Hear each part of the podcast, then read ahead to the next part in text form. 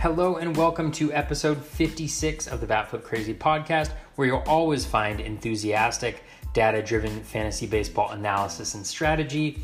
I am your host, Toby. Today, I am going to do a catcher position preview. I know that catcher position previews are the most exciting and interesting things that you can imagine listening to uh, today. But what I will say is that the catcher position does have an opportunity to provide a lot of value and give you a leg up on the competition, especially in uh, like 15 team, two catcher leagues, NFBC style. I think the decisions you make at the catcher position uh, can get you a significant amount of value.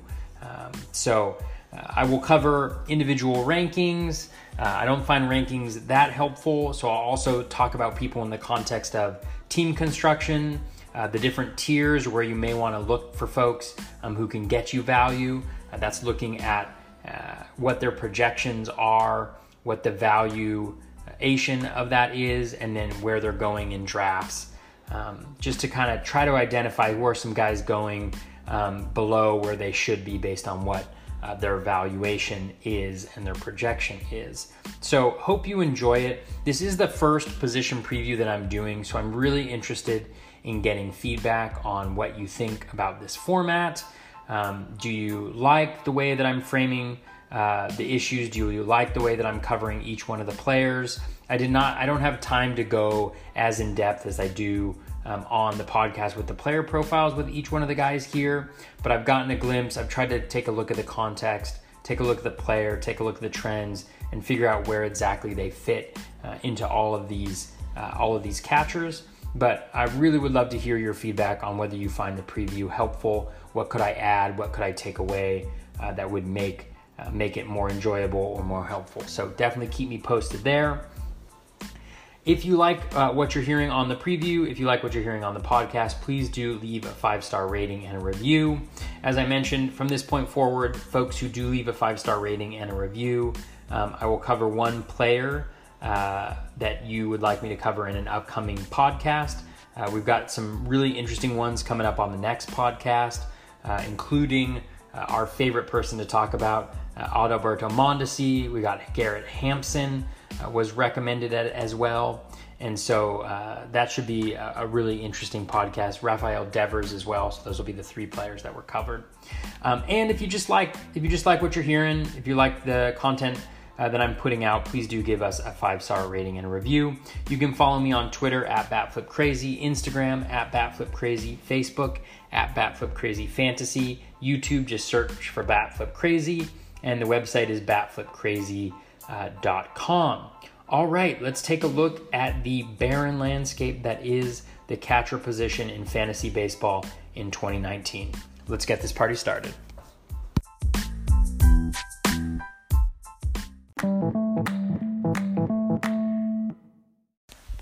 Welcome to the Batflip Crazy Catcher Preview episode. Before we start diving into the rankings and discussing some of the uh, possibilities we have for catcher heading into this year, let's uh, let me just give a little bit of an overview of my process. Folks who listen to the podcast regularly know that I'm a big fan of process, and so uh, let me share a little bit about how I came up with the rankings that I'm about to share. And more important than the rankings, because I'll get to a little spiel about how rankings are, are really overrated, but is looking at where the values in the drafts are and where you can, what are some players that you can. Um, you can draft uh, who are going to produce some value at the catcher position. Catcher is obviously, uh, you've heard it a lot of times, but it's a wasteland. And so trying to identify areas where there are values, and I think there are a lot of values to be had at the catcher position, and how I'm thinking about when you draft and how you draft a catcher and how that how that impacts the way that your team construction happens because I think that my biggest thing about rankings is making sure that they are always done in the context of team construction. And after the first couple rounds, and where I'm talking about Roto, uh, right here. You know, if you're doing a points league, you can uh, just look at who who generates the most points. But in Roto, you know, after you make your first couple picks, you really need to be keenly aware of, and I mean, even with your first picks, but especially after your first few picks, and you start to get a sense of what the foundation is that you're building from. Uh, it's really, really critical to always think about your team construction and how you're build, building balance or um, how you're going to win your league as you build out that team. So, in terms of my process, for what I did was I created a projection of projections. So, I used Steamer, the BAT, and ATC. Uh, those are three publicly available uh, projections through Fangraphs. So, I took those projections and I essentially just um, uh, combined them. So, I added them together and divided them uh, by three. Nothing too too fancy, but you know, one of the things I think that's really nice about doing a projection of projections is each one of the projection systems, you know, ha- may have some sort of weakness um, or some sort of limitation that makes it prone to missing the value of certain players. And so when you take a projection of projections, uh, in a lot of ways, you're giving yourself every opportunity to kind of address those weaknesses through the other projection systems that are there. And there's been a number of different you know tests about projections and a lot of what they they indicate. And obviously you know the methodo- methodology in the context of fantasy isn't always perfect. Um, but is that when you do do a combination or a projection of projections oftentimes that's your best bet at being being as accurate as possible. You know one thing about projections uh, too which i think is important to note is you know individual player projections are you know more uh, they're more likely uh, to uh, be off by a lot as compared to using projections to build out your team. So what I mean by that is, you know, if you take uh, player X and you have a projection from all of the different systems, and you, um, you know, if that player gets injured or has a bad season, something happens, and they don't produce the type of value that the projection was expecting, the projection looks like it's very, very wrong. Well, if you take, you know, 23 players right, or 30 players for your whole roster, and you give them all a projection using the projections that are publicly available and have been tested and are strong, you know, then you know what you get at the end of creating that team. Uh, the projection of those 30 players is much more likely to be um, closer to those projections than just looking at one. It's just, you know, it's variance, right? When you only have a sample size of one, a variance is likely to be very high, whereas when you have a sample size of 30, it's likely to be uh, much, much lower. And so that's kind of the, the idea behind both projection of projections, but then also not focusing too much on how a projection system does with the, with the valuation of a single player, but instead uh, using those projections to see what your team looks like. You know, what, how does it look you know, when we talk about runs or RBIs or stolen bases when you aggregate all the projections of the players that are on your team. Anyways, a little bit of a tangent, but I thought I'd just throw that out there. So I create a projection of projections using Steamer, the BAT, and, AT, and ATC. Um, and then I generate um, using uh, the SGP automated um, work uh, worksheet, Excel worksheet that that Tanner Bell put together at Smart Fantasy Baseball. If you want to check that out, I created an SGP uh, standing gain point uh, dollar value based on the projections, and I use the BAT in creating those just because I find that um, uh, I tend to agree the most with the BAT. Uh, some of the other projection systems, like Steamer, is fairly conservative. I think the the BAT, uh, just in my experience and in some of the tests that I've seen, seems to play out really well. So I went with the BAT ideally at the end of the season when i'm doing this we i will be able to combine the projections of steamer the bat and atc into a, a, single set of projections and then using that be able to generate the sgp i am not super good at excel and so the bat actually leaves out a couple players. It actually leaves out all free agents. They don't currently have projections and so that really messes with the spreadsheet when I tried to combine them all in generating the SGPs. And so that's why that's why I just went uh, went with the bat. And I'm basing this off of 15 team two catcher leagues. And this is really really critical. Whenever you're doing rankings, whenever you're doing you know, whenever you're doing player valuations, you really need to think about the context, the league settings. You know, where where does your league give value? With a 15 team two catcher league, the replacement value for catchers is very very low, right? You know, the replacement value is catcher number 31. And there's a great article that Jeff Zimmerman put together um, when he was doing his uh, catcher uh, ranking slash just kind of discussion of the catcher position, where he highlighted what the, the replacement value is in different league settings. And in 15 team, two catchers, I believe it's 33 runs, seven home runs, 34 RBI, and like a 230 something batting average. So really, really, really bad. If you play in a 10 team league, if you play in a 12 team league, or if you play in a one catcher league, the lower the number of teams and the more catchers or the fewer catchers there are, the higher replacement value is. And so the less valuable the catcher position is. And frankly, if you're in a one catcher league, I would highly suggest just waiting. Uh, just wait and get the get you know the 10th to 15th best catcher that you can uh, because the difference between them and replacement value is not that significant so uh, I generated the SGP, uh, the standard gain point uh, uh auction value or just valuation uh, using uh, using dollars and the BAT. And I did the rank based on these projections, but not solely on the projections, right? I could just input numbers into a system and then run them and then figure out that that was my ranking system. But instead, I took a look at each one of the players that's in the catching pool. So I did a little bit of an individual analysis, um, you know, thought a little bit about context. So, you know, is there competition for playing time? How many? How much competition is there? Um, is how good is the competition? Right.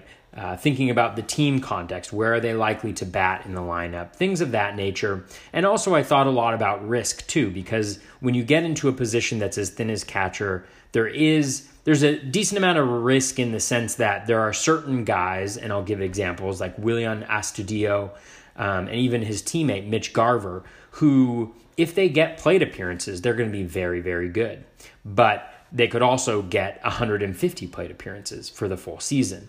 Um, and if that happens, then they're going to hurt your team a lot. Obviously, you can drop them and pick up somebody else, but you know you're going to have used whatever pick that you use to get them.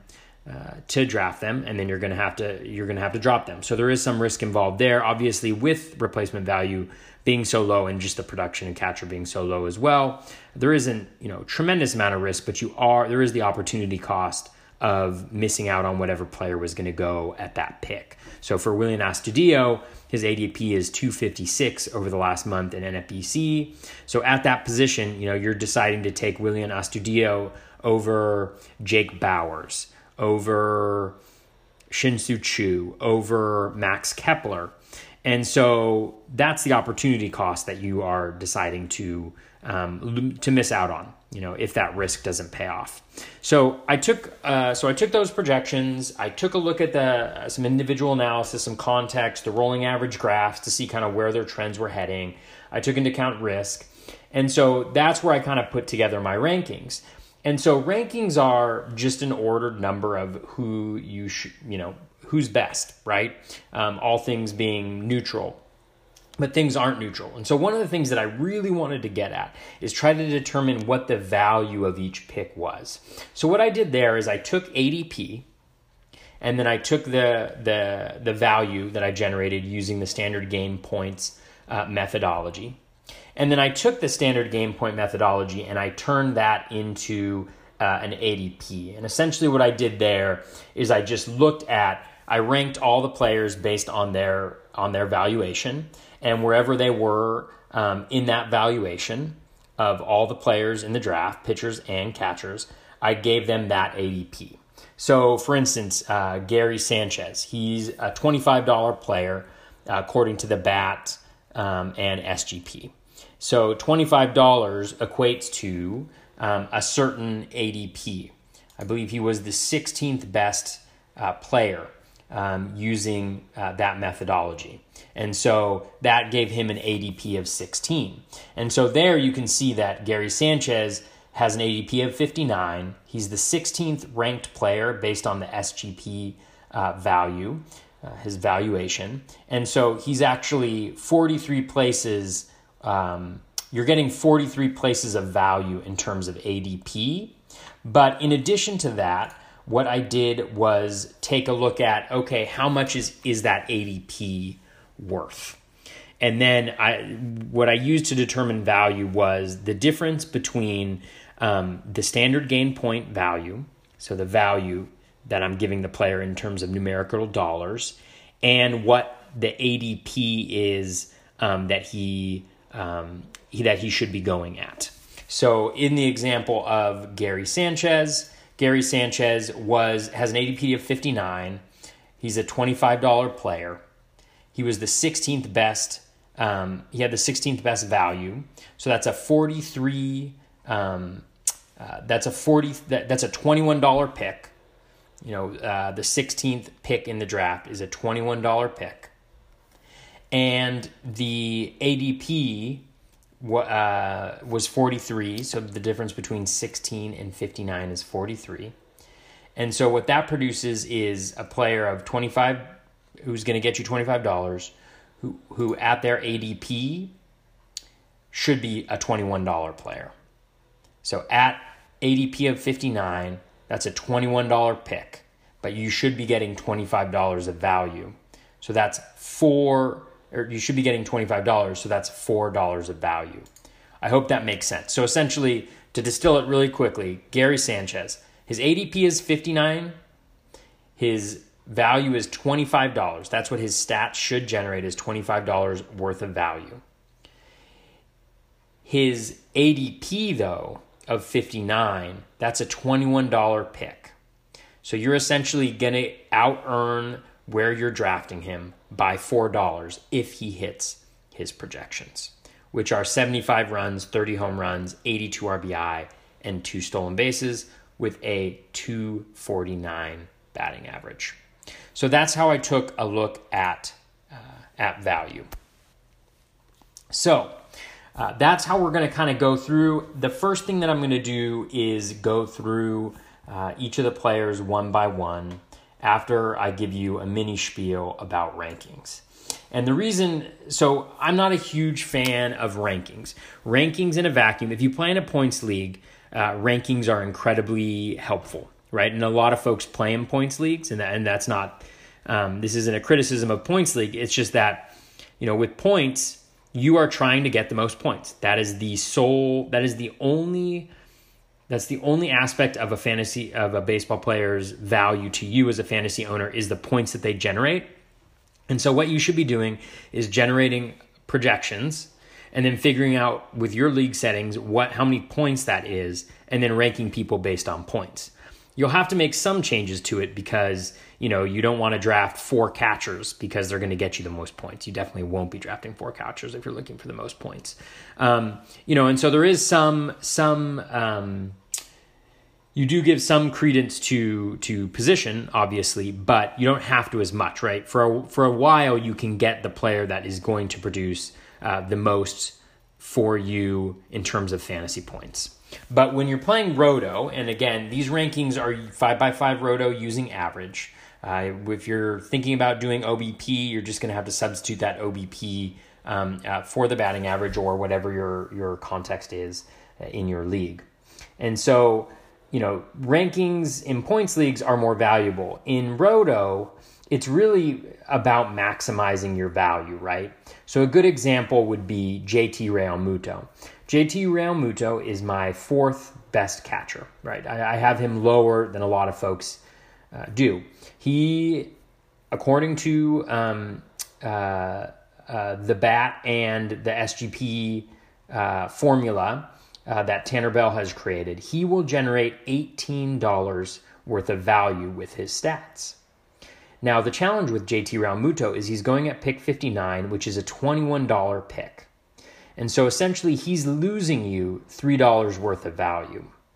And so he may be the fourth best catcher. He may even be higher than that. I think in most people's, he's going to be higher than that. But at ADP of 59, there's no way you should be drafting JT Realmuto because he's not going to get you value at that pick. You could draft Gary Sanchez at that pick, and you would be getting $7 more worth of value for pretty much the exact same pick since they have the same ADP. And so that's really why it's important not to just think about rankings, right? You don't want to just be thinking of, oh, okay, I want to get I want to get the best catcher. And JT Realmuto is at the top of a lot of rankings, so I'm going to pick JT Realmuto. You know, based on his profile, based on his production in previous years, and, and really based on the ceiling compared to Gary Sanchez, you know, that is not a good use of the 59th pick in the draft. And that's why I think rankings are overrated is as you draft, the goal in Roto is to maximize your value. And whether that's a dollar value or whether it's just a production value, right? You you know, a, a player who you draft at spot 150 who produces the same as somebody at sp- that you drafted at ABT ADP of 100 is a more valuable player. He's getting you value. That is a better better pick. And that's what you're really trying to do is thinking about the catcher position in terms of maximizing uh, the value, the return on the investment that is ADP. And that's what I'm really going to focus on as I go through a lot of this is, you know, putting together a, a series of rankings is much easier than thinking about um, where you get value and what are other players' values, right? You can't even think about catcher rankings in in, in without thinking about the context of the other positions and which positions and which players you are missing out on. What is their production and what is the value that they're going to bring to you at the position that you are drafting them at. And that I think is what is beautiful about Roto fantasy baseball is you have all of these considerations that you need to think about.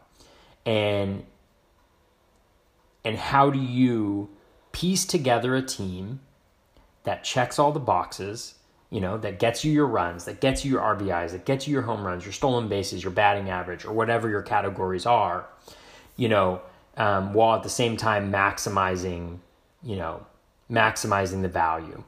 Um, and so that is um, that I think is what what is interesting. And, and this is the first time that I'm doing this, and so what I would love to do is hear feedback from folks. If you find, as I go through players and as I explain these, what did you find helpful or confusing? I'm by no means an expert in doing this. This is the first time that I've generated uh, the type of dollar valuations that I'm using. Um, and this is the t- first time that I've used this methodology. And really, it was it, I created a spreadsheet, and I started off with a spreadsheet, and I was looking at runs, home runs, RBIs, stolen bases, and batting average. And then I wanted to figure out, okay, it's like I'm interested in figuring out how much of each category the player will produce that you need to finish number one in that category. So, like in runs in a 15 team league you know, NFBC, I think it was like 1,114 runs were necessary uh, on average to finish number one in the runs category. So I want to know with each player what percentage of that total am I getting when I add it to my team so that I have a sense of how close I am to the overall goal. Because I want to get number one in every single category. That's what I'm striving for when I start out. Um, and that's how I'm trying to construct uh, construct my team. And I know people don't won't agree with that approach necessarily, but that's kind of how I think about uh, the approach to the game. So I started off like that, and then I started thinking about okay, well now I'm I'm and now I've got these projections, and I'm thinking about okay, but again, you know, it's one of these nuanced things where there's a lot of guys that are grouped together in tiers.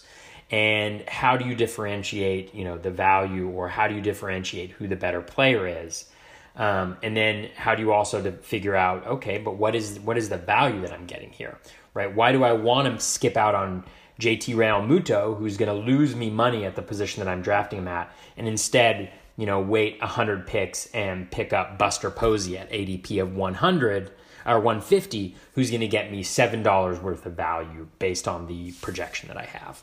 So that's kind of how I put together. It was kind of an intuitive process putting together the spreadsheet that I'm going to use in going through the rankings. So I'd love to hear your feedback on whether you think that uh, this is helpful. All right. So, as I mentioned before, too, this is these rankings are based on 15 team, two catchers. All of the discussion that I'm going to talk about is based on 15 team, two catchers. As the leagues get shallower and they have fewer catchers, so one catcher league, replacement value improves and the catcher value, the value of all the catchers really diminishes. So again, if you're in a 10 team league and you're and and you only have one catcher, you know, based on my rankings, the you know the worst. You know, if you wait till the very end, you're going to draft Wellington Castillo, and you are going to, you know, you may miss out on, you know, a little bit in terms of the the money that he's going to produce, but you're also drafting a player higher up that's more likely to return um, some value. And so that is, you know, in short, something that you should really be thinking about because I think a lot of players play in 10 team leagues, they play in 12 team leagues, they only have one catcher. And in those situations, they, the value of catcher really, really diminishes. All right, let's let me just stop talking and let's go through the rankings. Number one, we have Gary Sanchez. He is my number one player. Uh, his uh, projection uh, of projections is 75 runs, 30 home runs, 82 RBI, two stolen bases with a 249 batting average. And that would generate $25 worth of value. His ADP of 59, that's a $21 pick. And so he is generating $4. He is he is projected to outproduce where he's going by $4. Now the thing with Sanchez's um, value is that the batting average right now is is 249 and he obviously had a terrible season last year but when you look at the underlying metrics the contact the quality of contact that he was making uh, the plate discipline it was all pretty steady there was a there was a there was a shift in the types of batted balls that he was hitting where he was hitting a lot of balls a lot of dribblers right into the ground or a lot of pop-ups and for me that's just a signal that that there's some injury there. And obviously, he was injured. He had surgery in the off season, and he also had a BABIP of 197, which I don't think is going to. Uh, I don't think that's going to happen again. And Sanchez previously, you know, his worst batting average was in the 270s. And so even the 249 projection for the average, I think there actually may be, you know, I actually think that his average will likely be a little bit better than that because we haven't seen a decrease in the K rate, uh, an increase in the K rate, really, we uh, or changes in his contact profile. It's mostly just BABIP driven based on the batted balls he was hit, hitting, and the the the massive difference in those batted balls, and the massive difference after he suffered injuries in those batted balls makes me think that that is uh, not something that is going to stay with Sanchez. So he is my number one catcher. Also, drafting him this high up in the draft you know, his ceiling is so much higher, right? Uh, would anybody be surprised if he replicated his 2017 season? You know, probably not. Um, and so I think Sanchez is the best pick here. And he's actually somebody that I will draft probably in at least a couple leagues because I think the difference between him and the rest of the field um, is is wide enough. Uh, he's generating you value at that point, the four dollars, but I think he can generate a lot more I believe in the batting average a little bit more. And I also believe if he gets to that plate appearances, the 535, that we're also going to see, um, you know, the RBI and run run numbers could be really, really, really nice for him. So Gary Sanchez is my number one catcher. Salvador Perez is my number two catcher. ADP of 105, $20 player based on his projections. Uh, the pick where he's going, 105, is a $14 pick. So he's generating $6 of value where he's being drafted right now. Uh, projection for him 523 plate appearances, 58 runs, 25 home runs, 77 RBIs, one stolen base, and 254 batting average. Now, Perez, I like a lot. Number one, you know, the consistency is very nice.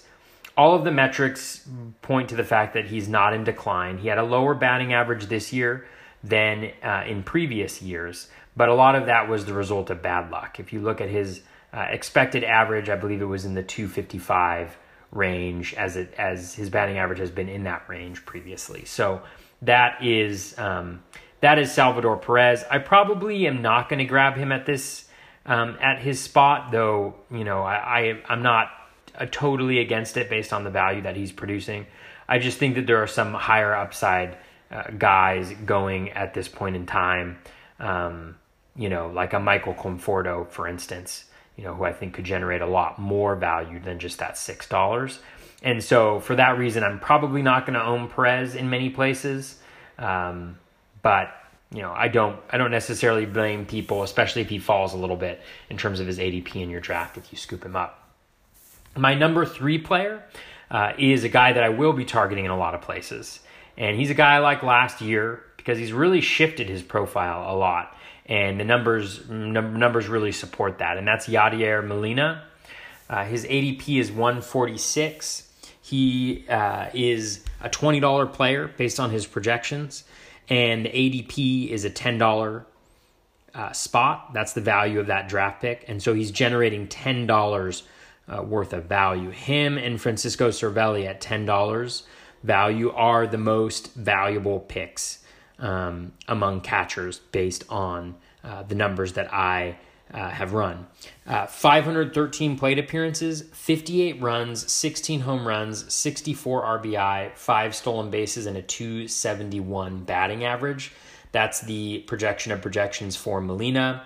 It's a very balanced approach in average leagues. Uh, he is one of the slowest players in baseball, but somehow uh, the last couple years he's produced some stolen bases. I think the five may be a little high, you know, in terms of what what I might project him to. But at the same time, I think that the RBI total and the home run total, and even the batting average total. Uh, are a little low. Last year, Molina did bat in the 260s, um, but you know, his expected batting average was 289. Uh, he did hit 20 home runs last year. His expected home runs, I believe, were 17.7, if my memory serves me correctly. So, you know, the 16 number looks okay for power, but I think, remember, he was also missed time with a DL stint. It is important to monitor Molina for, um, he got uh, surgery on his knee this offseason, and they said it was minor. It was just to remove um, some debris from the knee, but just important to consider that he's, you know, he's been really consistent in terms of his uh, plate appearances over the years, but just something to monitor. So Molina again going at an average draft position of 146, generating that ten dollars of value. He's a great catcher one in my perspective from a, a value perspective. I covered JT Realmuto, my number four catcher, before ADP of 59. $18 player at a $21 average draft position, so negative $3 in terms of value. I'm going to skip skip over um, uh, Molina or Realmuto. I'm not going to be drafting him. I think his situation does tra- change somewhat in the likelihood uh, that he does get traded, depending on where he goes. His projection 543 plate appearances, 64 runs, 18 home runs, 65 RBIs, and six stolen bases with a 270 batting average. Now, I tweeted about this, but one of my concerns with with Realmuto um, is that last year he did have a dip in contact, an increase in his strikeout rate. And when you look at his second half, he started hitting a lot more fly balls, but he didn't necessarily show additional power. He wasn't hitting the ball any harder in the air. And so I have questions about whether he can make the shift because it was very clear. I think it was an 11% increase in fly ball rate in the second half and his batting average dipped considerably. He's also not stealing bases, so he's projected for six stolen bases. His stolen bases have gone down for the last three years, and he only had three last year. Now, he's still pretty quick in terms of his feet per second based on StatCast data, but again, he's not, he, he, you know, the stolen bases are heading down. And so the six may be a reasonable projection, but you know, you used to draft him because the stolen bases and the batting average uh, were his strong suits, and those are the two most valuable categories um, in 5x5 Roto. Uh, that is no longer the case. I have a lot more questions about his average and stolen bases. And so, for that reason, um, I am fading Realmuto a little bit. Again, that may change, right? If he goes to the Braves and he's batting fifth behind Ronald Acuna or Freddie Freeman or, you know, he goes to the Dodgers and he's batting in the heart of that lineup. That obviously changes things a little bit, but obviously with the Marlins, that's going to be a huge uh, that's a huge hit to his value. Number five, I have uh, Buster Posey, uh, ADP of 150, valued at $17 um, based on his projection, and it's a $10 draft pick. So that's $7 of value that he would generate. 534 plate appearances, 61 runs, 11 home runs, 60 RBIs, 4 stolen bases, and a 289 batting average. Now, Posey is coming uh, coming off of season-ending hip surgery. Uh, major questions about his health, but the one skill that has remained constant, or the two skills that have remained constant, have been his plate discipline and his batting average. So in OBP leagues, you know, he is he's gold. Um, in average leagues, I still expect that he's going to hit for a solid average. He makes a ton of contact. He has one of the lowest strikeout rates in baseball. Um, my I have some the the power is the major question for me. It could be that he has this hip surgery and he comes back and he's able to really hit for some power. Um, for me, low double digit home runs, so in the low teens, uh, is is what I see as kind of the ceiling.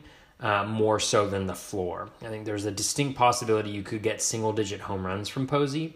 But one of the things that I like, and, and strategically this may be something to consider, is with the counting stats and power of catchers being being so down the overall position is whether you really want to focus on getting some higher batting average catchers because a lot of the catchers that other folks are going to get are going to be a huge drag on batting average and and that's something that you really need to be thinking about. And so posey if you want to employ that strategy that might be he might be a really great catcher number one. And i think he's a great catcher number one seven dollars worth of value at that um, at that position. And who knows if he is healthy if the hip surgery does um, help him get a little bit more power, if he can get up to like 15 home runs um, with that 290 uh, batting average, that that's going to be gold uh, this year. Willson Contreras is my number six catcher, uh, 144 ADP, $14 of value, uh, or $14 valuation, $10 pick, so $4 worth of value for Willson Contreras, 482 plate appearances, 56 runs, 15 home runs, 58 RBI, four stolen bases with a 258 batting average. Now, I also tweeted about Contreras because he injured his hamstring in August, and after that point in time, you really could not see a worse batted ball profile or plate skills in baseball. It's very clear that he injured the hamstring and he just could not hit for any power. He couldn't hit the ball in the air.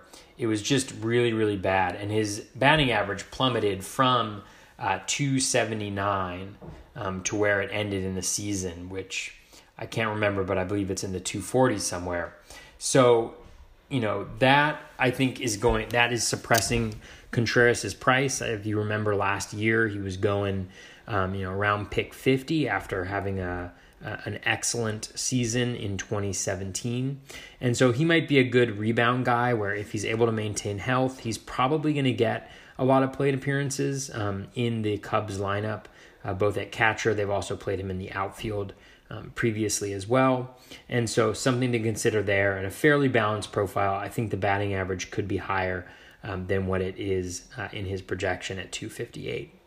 Yasmani Grandal is number seven catcher, uh, 149 ADP. He's a, four, a $15 uh, player at a $10 uh, draft position, so $5 worth of value for Grandal. So, what you notice here is with a lot of these mid range catchers, you know, really starting with, I mean, Perez was a six, is, a, is a $6 catcher.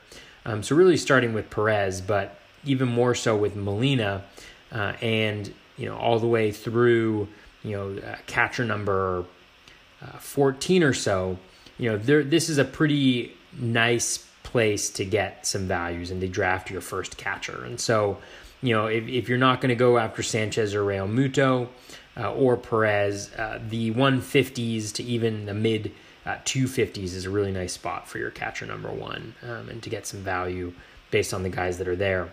So Grandal generating $5 worth of value, 470 plate appearances, 58 runs, 22 home runs, 63 RBIs, two stolen bases, and 237 batting average. So Grandal will help you in home runs. Um, he's probably going to help you. He's going to help you in counting stats too, especially with the Brewers. That batting average is the major concern though with Grandal, as it always is. In OBP leagues, he's gold, uh, but in batting average uh, leagues, it's definitely something that you need to consider and think about as you uh, build your team. Wilson Ramos is a guy. He's he's the number eight catcher. Um, his ADP is at 138. Uh, his he's a nine dollar player and he's an $11 uh, draft position. And so he's generating negative $2 worth of value. Ramos, Ramos is really the guy that, um, among these kind of middle tiers, that I'm staying away from. Uh, the injury history is significant, and you can see that he's only projected for 391 plate appearances. He also has a really, really high ground ball rate, which is going to limit his power. It has helped out with his batting average. Last year he hit over 300, but you know that's more of a, of of an anomaly. I think. I think you know his projection has him more around 265. So even if he you know hits a little bit better than that, the counting stats because of the limited plate appearances at 42 and 52 um, with runs and RBI just aren't aren't what you're going to get. I think from some other guys going in that area, and he's he's also uh, projected for 15 home runs uh, and one stolen base.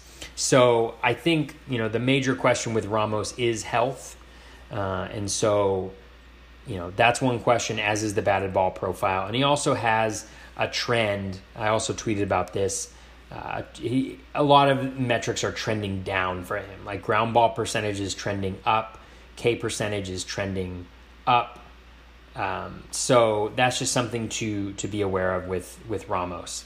Danny Jansen is my number nine catcher, ADP of two fifty four, uh, nine dollar player, three dollar average draft position. So he's generating six dollars uh, worth of value. Uh, I really like Jansen. The more I dig in and look at the numbers, really strong plate discipline, really nice contact, um, and then I, the power has been there previously. He showed a little bit of it uh, in his first. Uh, he had three home runs, um, or uh, sorry, uh, yeah, I think he, I think he had three home runs. I don't have the numbers in front of me, but he he showed some power in limited playing time uh, last year.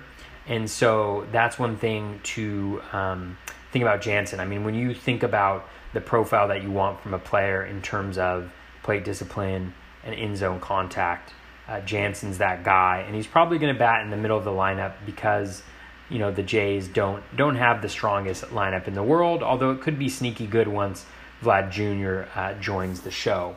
So Jansen is projected for 431 plate appearances, 49 runs, 12 home runs and 48 RBI with three stolen bases and a 254 batting average. And so he's a good example of why context is so important. If I had been doing this earlier, I would have been worried about how Russell Martin was going to carve into some of his at bats. But trading Russell Martin, it's pretty clear that Danny Jansen is the catcher uh, to go to in uh, Toronto. Wellington Castillo is the number 10 is my number 10 catcher a 267 ADP, $11 player, $3 ADP cost. Um, and that's $8 worth of value. So you'll notice as the catchers, there's kind of that group around 150, and then the next group is between 250 and 300. There's a number of catchers um, going in this spot, really between you know my ninth ranked catcher, starting with Danny Jansen, all the way down to my 18th ranked catcher, Yan Gomes. Uh, Wellington uh, Castillo, you know, Wellington Castillo, again, injuries, the suspension last year, but all of the metrics were pretty much in line with where they'd been uh, previously. He continued to hit the ball hard, uh, 6% plus barrel rate. Uh, he did everything that he has done. There was no concerns in his walk rate or the strikeout rate compared to previous years. And so he's a guy who last year was going around pick 150, but because he had a bad season, you have an opportunity to pounce and get some value. He's going to be a guy uh, that I look at uh, for sure uh, in some drafts. If I miss out initially, maybe on a Yadier Molina or a Buster Posey, one of those guys. His projection 402 plate appearances, 43 runs, 16 home runs, 49 RBI, and one stolen base with a 249 batting average. Francisco Cervelli is a guy that I'm going to be targeting a lot of drafts. A 292 ADP, so going very late in drafts. Uh, $12 player, a $2 ADP value. That's $10 worth of value. So he and Yadier Molina are the top two um, picks in terms of value um, for uh, for me um, in my rankings and projections. So 439 plate appearances, 49 runs, 10 home runs, 47 RBI, and four stolen bases with a 258 batting average for Francisco Cervelli. Now, if you think about it, uh, take a look, um, you know, at, J- at Danny Jansen. His projection is pretty much the same as Cervelli's, uh, with maybe a little bit of uh, loss in batting average. Uh, but you know, there, there's a 50 pick difference between those two. So, and Cervelli's plate skills last year, both uh, contact and uh, his plate discipline is excellent. So, in OBP leagues, I would definitely target him. He also, um, his batted ball quality increased dramatically last year. And so that's really, really exciting there. The one concern I have with Cervelli is that Elias Diaz, his backup, is also very, very good. And so I, I worry about his emergence and whether he carves into Cervelli's playing time. Now, if you're in a one catcher league and you have deep benches, then maybe you can uh, roster both Francisco Cervelli and Elias Diaz and just have that be a tandem that you play in one catcher leagues. That is a great that's great idea if if you have deep benches and it's worth it from a value perspective. Um, but I am a little worried about what he does to Cervelli's uh, Cervelli's production this year. Although at an 80 ADP of 292, the price is really uh, really nice. Next up is one of the more uh, controversial uh, catchers uh, heading into 2019, and that's Willians Astudillo of the Minnesota Twins. Astudillo is a cult hero for many uh, because of both his stature and his insane contact skills. Uh, projection systems have him pretty low. For instance, the the three combined projection systems have him for 172, 172 plate appearances, 19 runs, 5 home runs, and 22 RBI with one stolen base, and a 287 batting average. So that batting average is really nice. Um, he is, um, you know, based on uh, he's he's supposed to have a negative four dollar value because the plate appearances are so low, um, and the ADP is a three dollar ADP. So he's actually supposed to get you negative seven value. But the thing with Astudillo is if he's able to get 400 plate appearances, I think he jumps up into the fifth or sixth best catcher range. Um, in that scenario, uh, you're looking at numbers that are um, pretty close to, um, you know, Willson Contreras with a higher batting average. And that is definitely going to play. And so the thing with Astudillo is you're banking on the skills, which is very high contact, um, a very high contact rate, pretty much the highest contact rate that you will that you will find.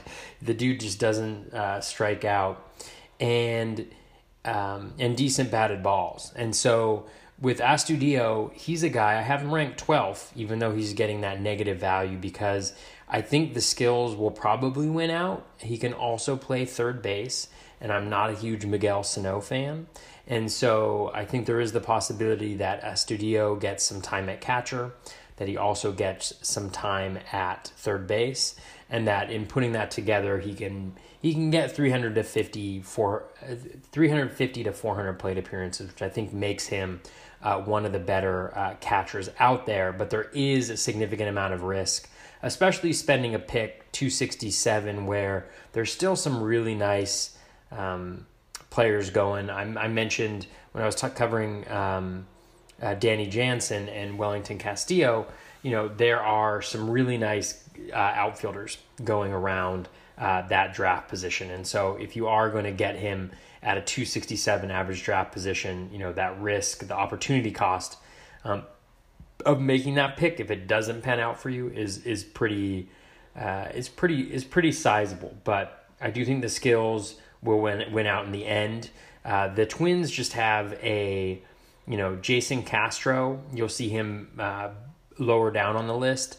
Uh, Mitch Garver, you'll see him lower down on the list too. They really have three catchers who, if they were to get full time plate appearances, Castro probably being the least valuable, followed by Garver and then Astudillo, But three guys who can really contribute um, as catchers. And so that's going to be a really interesting uh, battle to see um, how that plays out. Castro obviously coming uh, back from being injured most of last season, and then Garver really turned it on uh, towards the end of the season.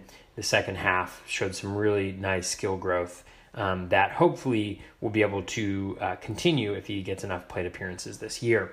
So Astudillo, one of the riskier uh, but more fun for sure uh, picks uh, that you can make for your catcher one uh, in most situations. Tucker Barnhart uh, is next, 281 for the ADP, a $9 value, a $2 ADP, so $7 worth of value.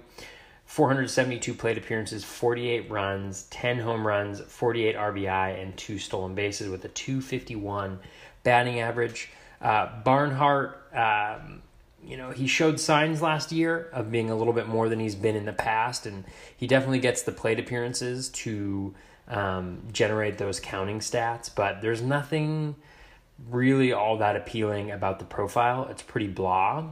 That's not to say he's a bad pick at an ADP of 281. Um, you know, but he, he, I just don't think he has the upside that some of the other guys um, have that I have ranked ahead of him who are going at a similar ADP. Uh, his um, Mike Zunino, I have as number 14. Uh, Zunino, uh, $10 value, uh, $3 ADP at 257 average draft position, 420 plate appearances, 46 runs, 20 home runs, 56 RBI, one stolen base, and a 213 batting average. I'm probably staying away from Zunino. I do have him ranked as as a as a catcher one uh, because he does provide value with those home runs and the counting stats.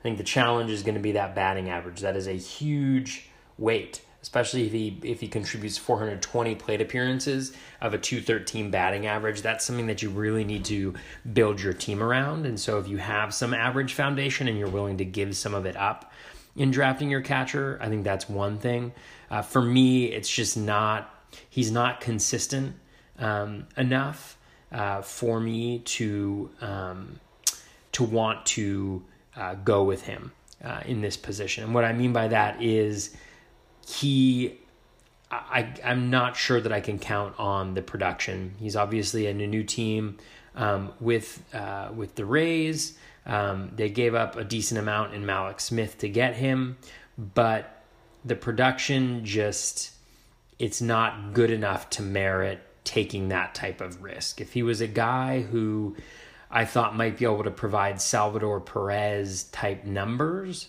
with that batting average, I think that's one thing, but I don't think that the ceiling is much higher than we've um, than we've seen in the past. I mean, 2017 was probably um, uh, was probably the ceiling, and he relied on a significant amount of luck to be able to do that. So I'm staying away from Zunino probably here because the batting average just scares me, and it's a lopsided profile. But you know, if you're if you're short on power or if you believe in Zunino, he's certainly somebody who can produce um, some value for you going here.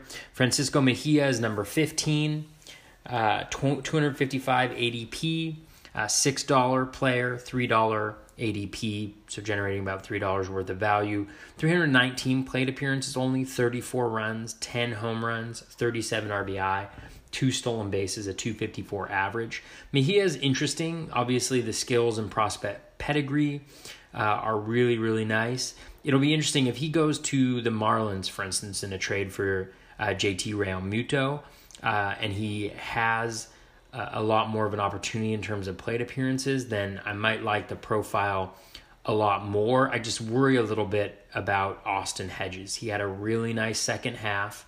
He produced, and he, um, you know, probably the best stretch uh, in terms of his career, Austin Hedges did. And so, you know, I just think that he and Mejia will probably split plate appearances a little bit too much for them to get much value. But certainly the upside on Mejia, given his pedigree and given some glimpses that he showed in his um, in his time in in in uh, with the Padres last year, uh, he can definitely uh, he could definitely rise up. Uh, that's so that's the top 15 catchers Gary Sanchez, Salvador Perez, Yadier Molina, JT Realmuto, Buster Posey, Willson Contreras, Yasmani Grandal, Wilson Ramos, Danny Jansen, Wellington Castillo, Francisco Cervelli, Willians Astudillo, Tucker Barnhart, Mike Zunino, and Francisco Mejia.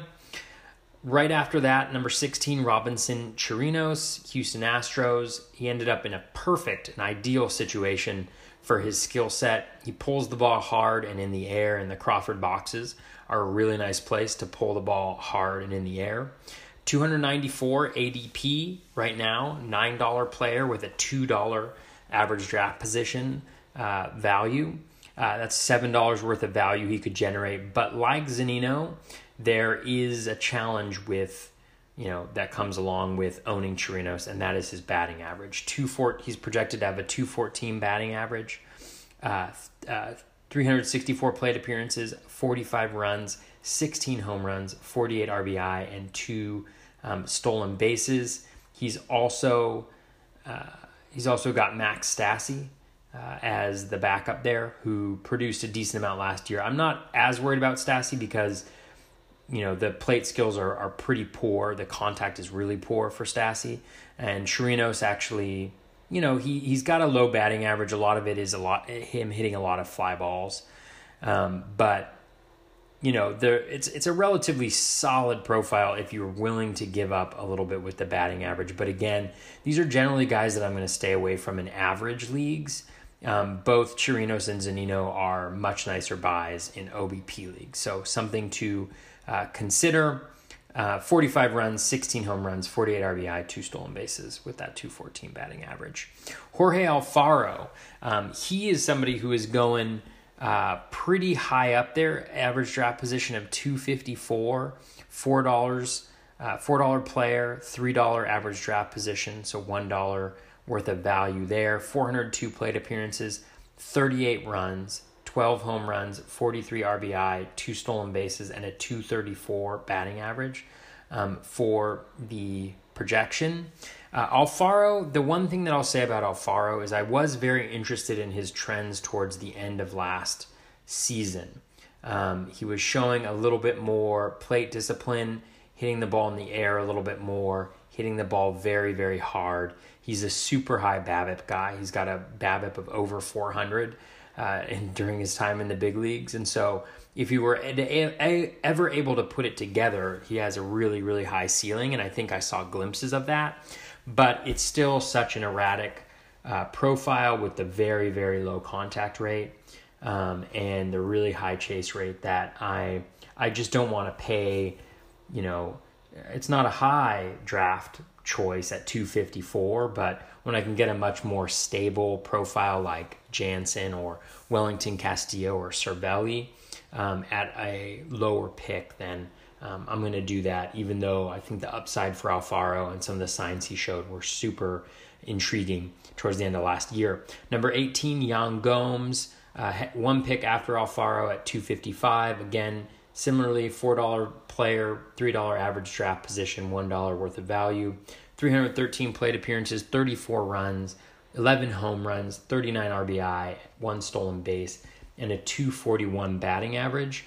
Gomes had his best season offensively um, last year, at least in recent memory, um, where he really uh, started to put it together a little bit more um, than he had in previous uh, previous seasons uh, with the Indians. The challenge with Gomes, as it is with his uh, counterpart Kurt Suzuki, is that you know they're both uh, they both shown def- decent skills. Um, but the challenge with uh, with them is going to be that they're going to split playing time most likely. Gomes is the better catcher uh, from a framing standpoint, at least, and so that's one thing to consider. Uh, Gomes hit four, uh, 266 last year, 16 home runs, um, and so his best season since 2014. So, and some really nice. Um, uh, some really nice trends, uh, increasing contact backed closer to where he had been earlier in his career. He had a couple, couple years of, of really poor contact there, but um, last year was back up. So, you know, Gomes is okay, but again, you're paying a higher price than a lot of these guys going later uh, who are projected to do better than Gomes and who have a little bit less competition in terms of at bats. And so he's probably a guy I'm not going to go after either. Elias Diaz at number 19, he falls into the Willians Astudillo category in the sense that the skills are really nice and I believe in them a lot. I just don't necessarily see where the playing time comes from without an injury, um, or you know you could see an even time share with Cervelli. Uh, his ADP is 344. Uh, he is projected because of the low plate appearance total, 186, and only 20 runs, six home runs, 22 RBI, one stolen base, and a 263 batting average. He's projected to generate negative $3 worth of value as a $1 pick, so negative $4 worth of value.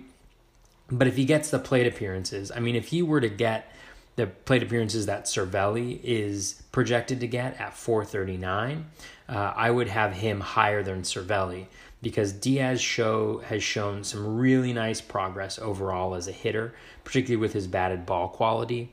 Last year, he had um, his expected average was in the 290s, um, which is you know really really nice. Just generating a lot of high BABIP, um, really solid batted balls. And so with Diaz, he's a guy that I like. I have him higher up here because if he does slip into some playing time, which is very likely with Francisco Cervelli's injury history and just the catcher position in general, he's a guy who could produce a lot of value. But again, uh, a risky choice, although at an ADP of 344, it's much less than Astudillo. So that's one thing to consider with Diaz. He may be a guy who you know you get towards the beginning of the season just to see what how the playing time situation plays out with one of your later picks in the draft and if it does work out for him uh, then you know that's terrific because I think he'll want to be one of the better catchers uh, definitely a top 10 catcher if he gets those types of plate appearances but um, it, could also be something that you know where you have to drop him after a little bit because he's not seeing enough playing time Tyler Flowers is number 20 uh, 390 uh, ADP, $7 worth of value, a $1 uh, average draft position, so $6 worth of value there. 363 plate appearances, 41 runs, 11 home runs, 42 RBI, one stolen base, uh, and a 249 batting average. Um, the only challenge with Flowers is that the Braves did sign Brian McCann, and so trying to figure out how those plate appearances split up. Uh, it's probably 50 50. I'm not sure whether they'll um, have Flowers as the weak side of the platoon or whether it'll just be a straight 50 50 um, swap as the Braves have done previously with Kurt Suzuki. But either way, Flowers has been able to return some value uh, over the last couple years. Um, struggled a little bit with batting average last year, but there's enough in the profile there. We're entering that part of the draft where, you know, if there's like any signs of life, then um, uh, you know he might be a guy who who can uh, who who can contribute at least uh, better than some of the guys lower down on this list. Omar Narvaez is number twenty one, um, five dollars worth of value at a one dollar pick. So or five dollar valuation, one dollar pick, four dollars worth of value. Uh, 408 plate appearances, 40 runs, 8 home runs, 38 RBI, and 1 stolen base is the projection with a 252 batting average. Um, Narvaez is a um, he does not hit the ball super hard. He's more of a contact. Uh, he's more of a contact guy, uh, more of a batting average guy. Uh, don't necessarily believe in the skills after doing a deep dive um, on him. I do think though that the play appearances will be there. The Mariners really don't have another good option at catcher. So the 408 plate appearances may actually be a little bit low. Uh, and so again, he's a guy who, you know, is it's just not good. 40 runs, eight home runs, 38 RBI, uh, one stolen base with that 252 average. Nothing to write home about, but as a catcher too, you know, you're not going to find a lot of guys where there's a lot to write home about and those plate appearances, especially with the decent average, could be gold. Jonathan Lucroy, 324 ADP, $4 valuation, $1 draft pick, $3 worth of value.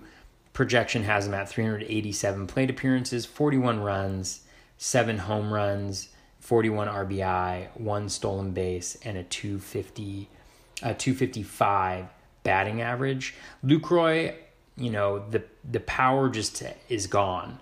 Um, and I think the one thing about Lucroy is, you know, he is going to be in an Angels lineup, depending on where he bats. That could be uh, that could be okay.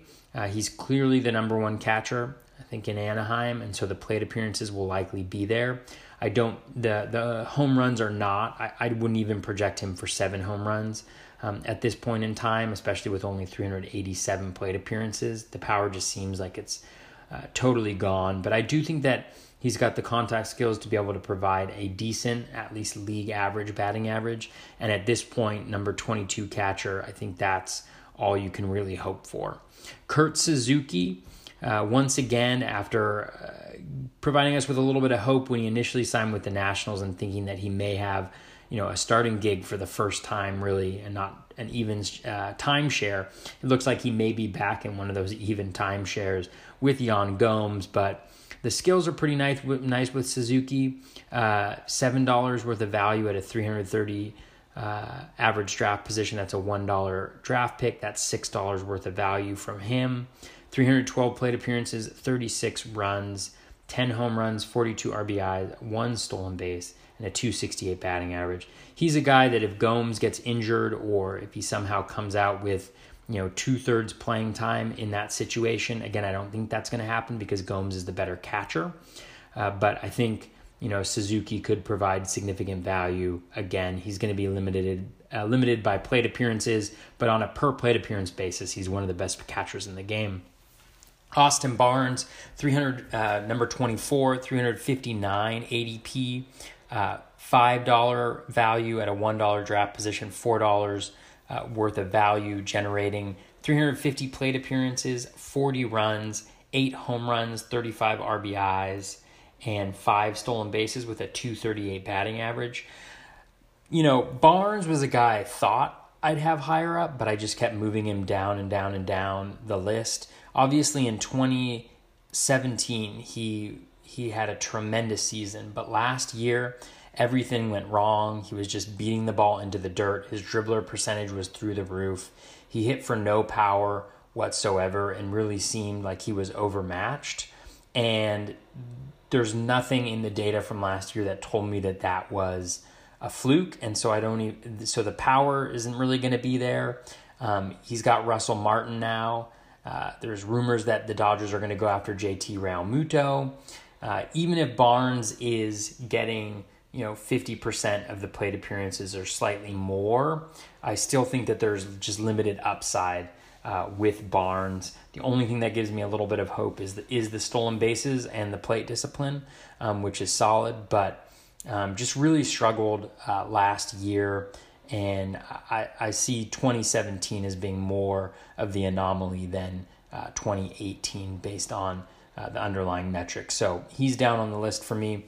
Number 25, Isiah Kiner Falefa, 282 ADP. Uh, so one of the highest ADP among you know uh, 20 and below on the list. So three dollars worth of value he's generating a five dollar valuation at a two dollar pick. 316 plate appearances, 33 runs, 4 home runs, 28 RBI, and 6 stolen bases with a 265 batting average. Falefa is pretty similar to like a Jonathan Lucroy in some ways with a little bit more speed.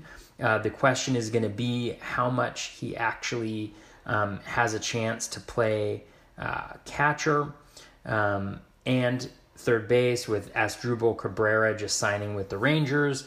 Uh, that's one more place where Falefa can't play, and so maybe he's the backup uh, catcher. I believe Jeff Mathis um, signed with the Rangers, and he's a very strong defensive catcher, so they may be going um, that route.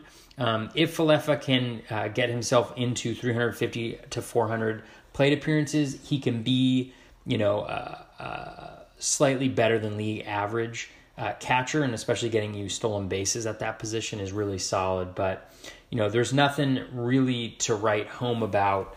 Um, about Falefa, but if he does find his way into more plate appearances, or in a best case scenario, find himself if Cabrera gets injured, for instance, as the starting third baseman, that's where he's going to generate um, his value. At the 282 average draft position, though, I just have a really hard time taking that type of risk there. Uh, I'd rather take a risk on Elias Diaz at 344 or even Willians Astudillo at 267 because I think Astudillo is the much better hitter um, if he's able to get playing time. Chris Iannetta, 26th. uh, 408 ADP, $5 value or valuation, $1 draft pick, $4 value as a player, 315 plate appearances, 37 runs, 11 home runs, 38 RBI, one stolen base, 244. Obviously has the benefit of playing in Coors Field. You know, everybody was hoping that Yasmani Grandal was going to be the signing for the Rockies, and that didn't work out. Iannetta does have a pretty solid uh, approach, at least from a plate discipline perspective, and he's been pretty consistent the last couple years as being slightly better than league average. And so Iannetta is a guy who, you know, if you're just looking for a more stable profile to, for your catcher too, you know, he's not a he's not a bad guy to have. It's kind of back end, and as at an ADP of 408, he's not costing you much uh, there. Anyways, uh, in OBP leagues, he definitely gets a bump um, as well. So be thinking about that too, as does Austin Barnes, um, who I talked about uh, at number 24. Uh, number 27, Christian Vazquez, ADP of 460, $5 valuation, $1 pick, $4 value. Um, you'll see with a lot of these later guys, you know, if they can just get their head slightly above replacement level, you know, they're going to generate some value because they're going so late in drafts. And so that may be, you know, I think that's what that's going to be what a lot of folks are going to do for their catcher too is they're just going to wait for one of these guys and get them towards the end of the draft. Uh, ADP of 460 as I mentioned, uh, 350 plate appearances, 37 runs, 5 home runs, 34 RBI, five stolen bases, and a 251 batting average. Um, for Vazquez, he got pretty unlucky last year uh, with his batting average. Um, it was in the low 200s when it should have been more around uh, 240, uh, 250 uh, based on X stats. Uh, Vazquez, obviously, with the Red Sox. Uh, Sandy Leon is also with the Red Sox, as is Blake Swihart. Uh, you know, Swihart getting some uh, plate appearances would be really, really interesting, but Vazquez seems to be the guy. Leon's even worse than he is uh, from a batting uh, perspective. You know, an, okay batting average. I think the stolen bases are, are what you're writing home about right here, but again, just barely uh, above league average and, and not a really high ceiling for Vazquez. I think we saw that ceiling um, in 2017. Number 28, a guy who does have some ceiling, Austin Hedges, uh, ADP of 305, a valuation of $4 based on his projection, $1 uh, ADP, $3 value, 313 plate appearances, 32 runs, 14 home runs, 40 RBI, two stolen bases, and a 232 batting average. Hedges, as I mentioned, in the second half, he saw hit uh, a lot of really nice movement uh, his contact rate uh, was increased dramatically. He also saw an increase in um, his hard hit rate and some better plate discipline. He had had really terrible plate discipline um, for a while there. And so that's very, very encouraging. I should actually push him up maybe a little bit further up this list. I think the challenge with Hedges is it sounds like the Padres want, Padres want to give Francisco Mejia a real shot to be a catcher and see what they have in him. And so I just worry that Hedges at at the most is going to get one out of every two starts, which will limit his value. But if you're looking for power late with maybe slightly better batting average than you'll get with Zunino or Chirinos, I think Hedges. Uh, you could do a lot worse than Hedges, and if he does find himself in like a two with two thirds of the starts, I think he could be a guy who um, you know produces Zunino like numbers with maybe a slightly better batting average. And so that would definitely be um, somebody who can contribute as a catcher too. The challenge is that his ADP at 305, you are going to have to pay a little bit more than you would with some of these other slightly better than league average guys. Jason Castro is my catcher number 29, 512 ADP, $5 valuation, $1 uh, cost, $4 in terms of his value. Uh, 40 runs, 10 home runs, 37 RBI, one stolen base, and a 220 batting average. Castro is a guy who, heading into last year, was on uh, my list as as a catcher too that I really wanted to target. He was going outside the top 30 catchers. He demonstrated a pretty nice approach at the plate. The plate discipline was very solid. Um, the contact was okay uh, he was hitting some fly balls. He was hitting the ball a little bit harder. And so, you know, he was a guy who seemed at, at worst about replacement level, um, uh, at best um, slightly better than that, and he was going to get plate appearances. He's projected for 364 plate appearances.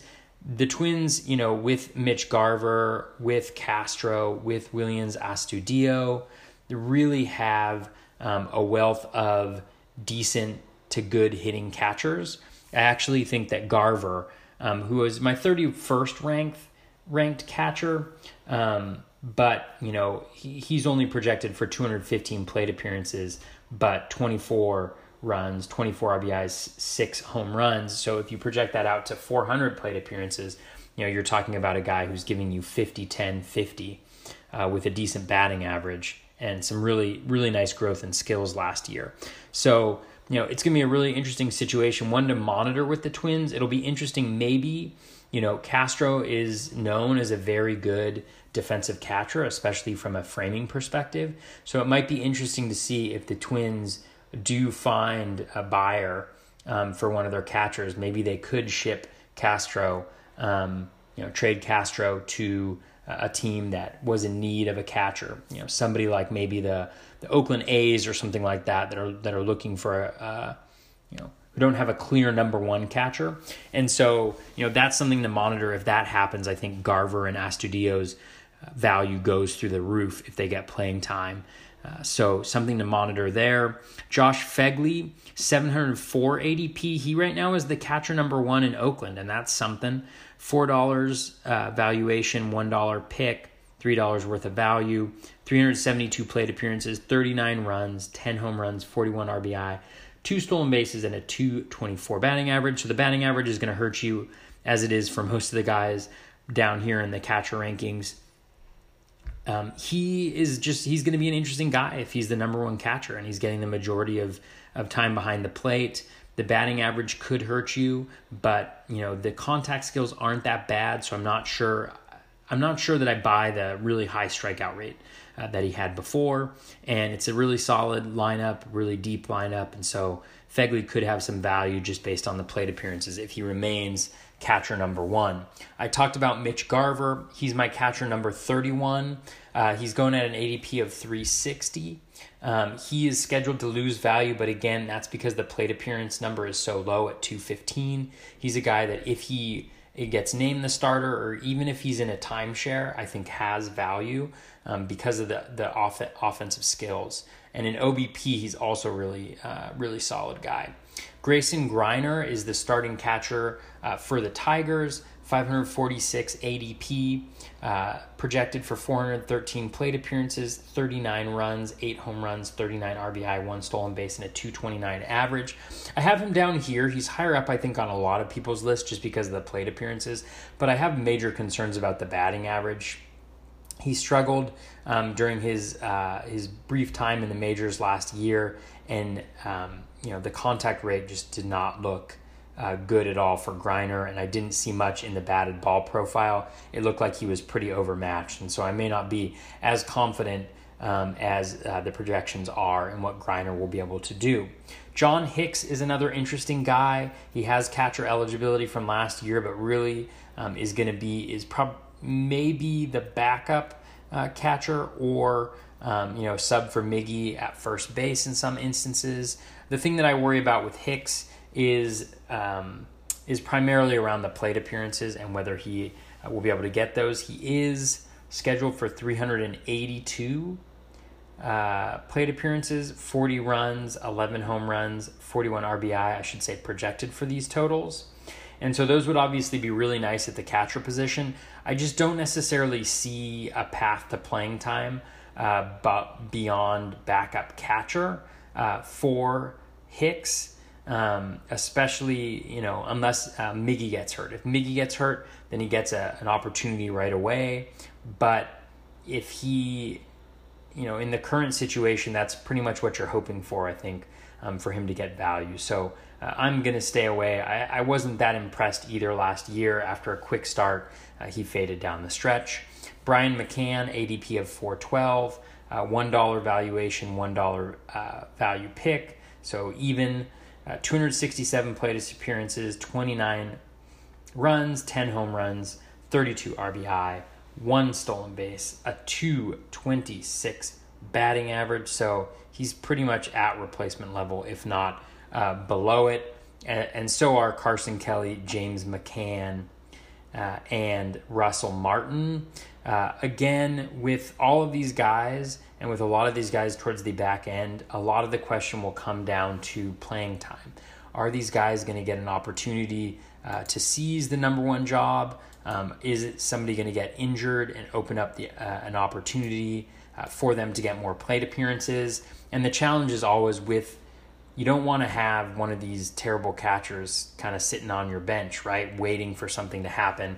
And so you don't necessarily have the ability to hold on to them for so long. So definitely monitor spring training, uh, monitor local beat writers, figure out what they're saying about how the playing time situation is going to uh, work out because I think catcher, like many positions, but I think even more so, uh, will this shift this this list will shift considerably based on playing time and injuries that happen between now and the start of the season.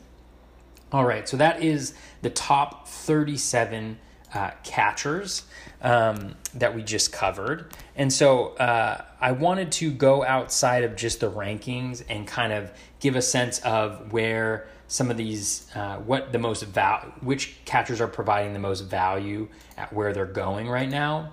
And so I mentioned Yadier Molina and Francisco Cervelli right now, based on their uh, projections, are uh, look like ten dollar values. Wellington Castillo is number three at an eight dollar value, followed by Posey, Barnhart, Zunino, and Chirinos at seven dollars. But remember, Chirinos and Zunino come with that uh, average asterisk of the potential for very low averages that you really need to build your team around. So I would stay away from them. Uh, Perez, Jansen, Flowers, and Suzuki at six dollars. Grandal at $5, Gary Sanchez at $4, but again, you know, there's not a huge weakness there. I think the batting average can be much higher than the 249 as we've seen him do before. And if he's healthy, I think he could outperform the 75, 30, and 82 that he has right now. And so, you know, that value, I think, although it's not as high, because it's higher up uh, on the draft board, it's harder to find values higher up. A lot of the guys that you draft towards the top of the board won't return value. And so I think he's a guy that I, I feel okay um, drafting uh, where he's going right now. Especially, he's the type of guy who, if he goes at his ADP, maybe I don't get him. Uh, but if I'm if I'm picking in the mid to late 60s and he falls in my drafts, he might be a guy that I that I look to get. Sanchez, uh, Contreras, Narvaez, Barnes, Iannetta, Vazquez, Castro, and Mejia are $4 values, and then it goes down um, from there. If you are looking for uh, folks to get you specific categories, um, from a runs perspective, you know, there's there's just not a lot of difference between the catchers in a lot of situations, but you know, from a runs perspective, in uh, for projections, you know, Sanchez at 75, Realmuto, Posey in the low 60s, high high to mid 50s for Molina, Perez, Grandal, Contreras, and Jansen. You know, uh, for for a lot of the counting stats, right, the higher up they are in in the standings, obviously, um, they're going to be um, uh, much better. Uh, RBIs, uh, Sanchez and Perez really stand out. I wouldn't be su- surprised to see Grandal or Molina move up as well, and then Realmuto with the potential if he does get traded there. From a power perspective, the guys that you're looking at, obviously Sanchez, Perez, Grandal, uh, Zunino, Realmuto, Molina, Castillo, Chirinos, Contreras, all at 15 uh, or more uh, home runs, as is as is Ramos, Wilson Ramos. Um, from a stolen base perspective, I would not look for stolen bases in your in your catcher. If you are looking for stolen bases from your catcher, you're probably doing something wrong. But just in case, Realmuto Falefa at six, Barnes and Vazquez are and Molina are projected at five, Willson Contreras, Buster Posey, and Francisco Cervelli at four. All right, and then from a batting average perspective, and again, I think this is a really interesting place to look just because there are some guys um, you know, lower down who are not going to hurt you as much in batting average. And so that could be the the factor that kind of breaks the tie for you is, you know, hey, I might not be able to project as well as I like this guy's run, RBI, and home run totals, but if I can get a guy with solid batting average, I at least know that I'm not tanking that category and have to build the rest of my team around that. Uh, but from an average perspective, Posey 289, Astudillo 287, Molina at 271, Realmuto at 270, Suzuki at 268, Ramos at 266, Diaz at 260, or Falefa at 265, Diaz at 263, but I like his batting average to be much higher than that. I would actually put that probably in the 270 range. Uh, Contreras at 258, and Cervelli uh, at 258 there. So that just gives you a sense from category. Like if you if you do find yourself towards the end of the draft and you're thinking about okay, is there a guy, you know, I'm I'm doing worst in runs, so I want to look at that. You know, again, probably, you know, it's not the best thing to do with the catchers towards the end of the towards the bottom there, but you can look for guys who maybe have higher OBPs or guys um, who are projected to have a higher run total. So that is uh, the ranking slash analysis of the different guys and how they might fit into different type of team uh, structures and um, uh, the way that you build uh, your teams. Just from a strategy perspective, you know, for me, I tend to be a little bit more conservative, I guess, with my catchers. I do not like waiting towards the end. There are some folks who who you know just say I'm going to wait towards the end and get you know replacement slightly better than replacement value players. Uh, for me, uh, I think there's a couple approaches that I'll take. I think if if Gary Sanchez does fall a little bit, um, I don't mind taking him. Um, you know, in the mid 60s, maybe, you know, even at his average draft position, I can definitely see uh, the reason to take him, and then you could wait. You know, imagine getting Sanchez there and then Cervelli at 292. You're going to have a huge uh, leg up on the competition if you're able to put together uh, a catcher uh, tandem like that.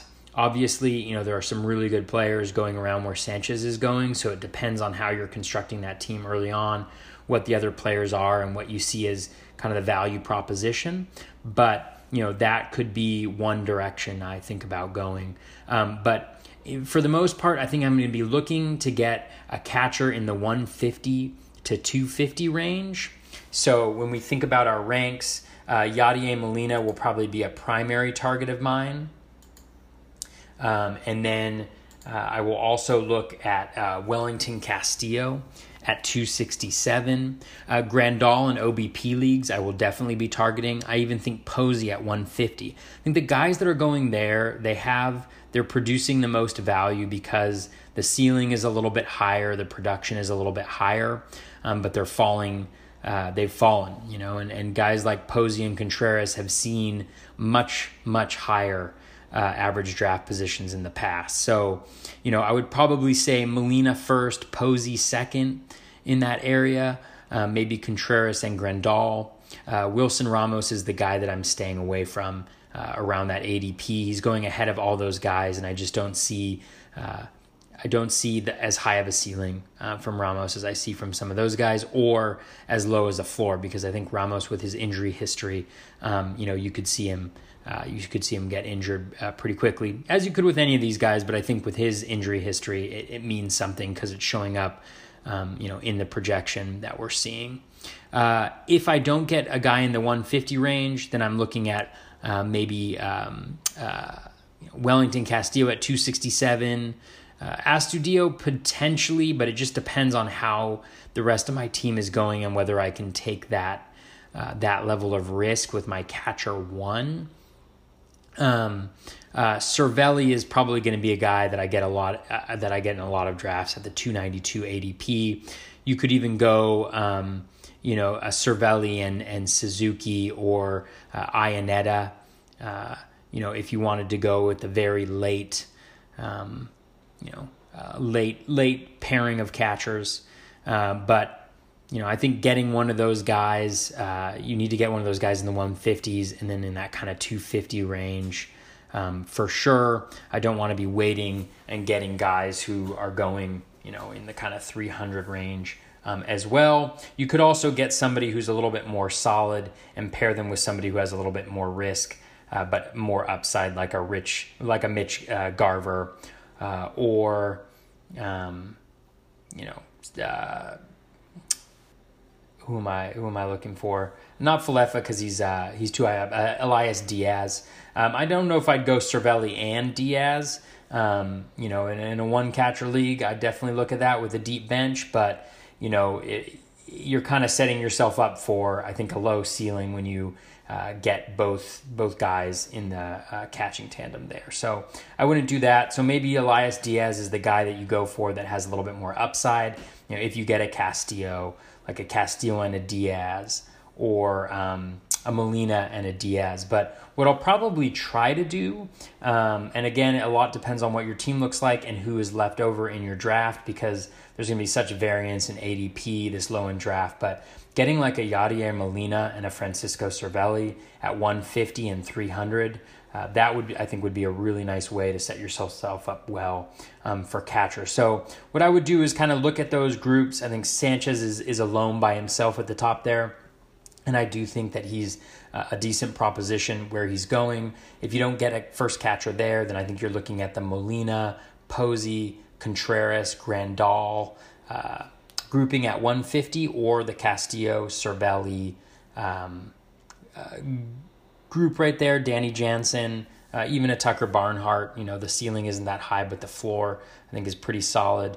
Um, and then you're you're coupling them with maybe a higher upside guy like Elias Diaz, um, or just getting kind of one of your solid Chris Iannetta types towards the back end of your catchers. All right, so that has been uh, kind of the catcher preview. Uh, again, this is the first time uh, that I'm doing this uh, for the podcast from a preview perspective. A lot of information that I'm obviously cat- covering.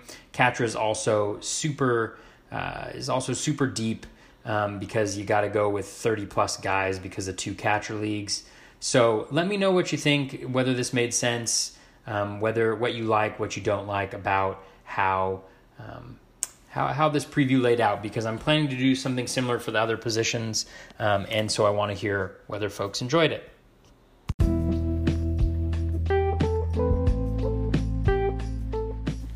That's going to wrap us up for episode 56 of the Batflip Crazy podcast, our first position preview. As I mentioned in the intro, as I mentioned towards the end of the preview, please do let me know what you think about uh, these previews. It takes a lot of time to, to put all this information together. I love doing it. I love doing the podcast. Um, but I want to do things that are helpful. I want to do things that bring value to folks. And so, if the way that I am covering players, if the way that I am talking about value either doesn't make sense, if you have questions about it, if I'm not explaining something well, uh, please do let me know. This type of uh, valuation, uh, using standard gain points, all of that stuff is new to me. So, I'm learning a lot as I go as well. So if you have any thoughts on that, please do uh, let me know. I would greatly appreciate it. Just hit me up on Twitter. You can DM me. You can just reach out to me on Twitter, respond to the podcast when I send it out, whatever it is. Would love to have your feedback because I want to make this these previews helpful uh, and I want to bring value to your fantasy baseball experience. As always, best place to reach me is on Twitter at BatFlipCrazy. Thank you so much for listening. Best of luck with your fantasy baseball research including your research on catchers. Best of luck on that. Take care and be kind to one another.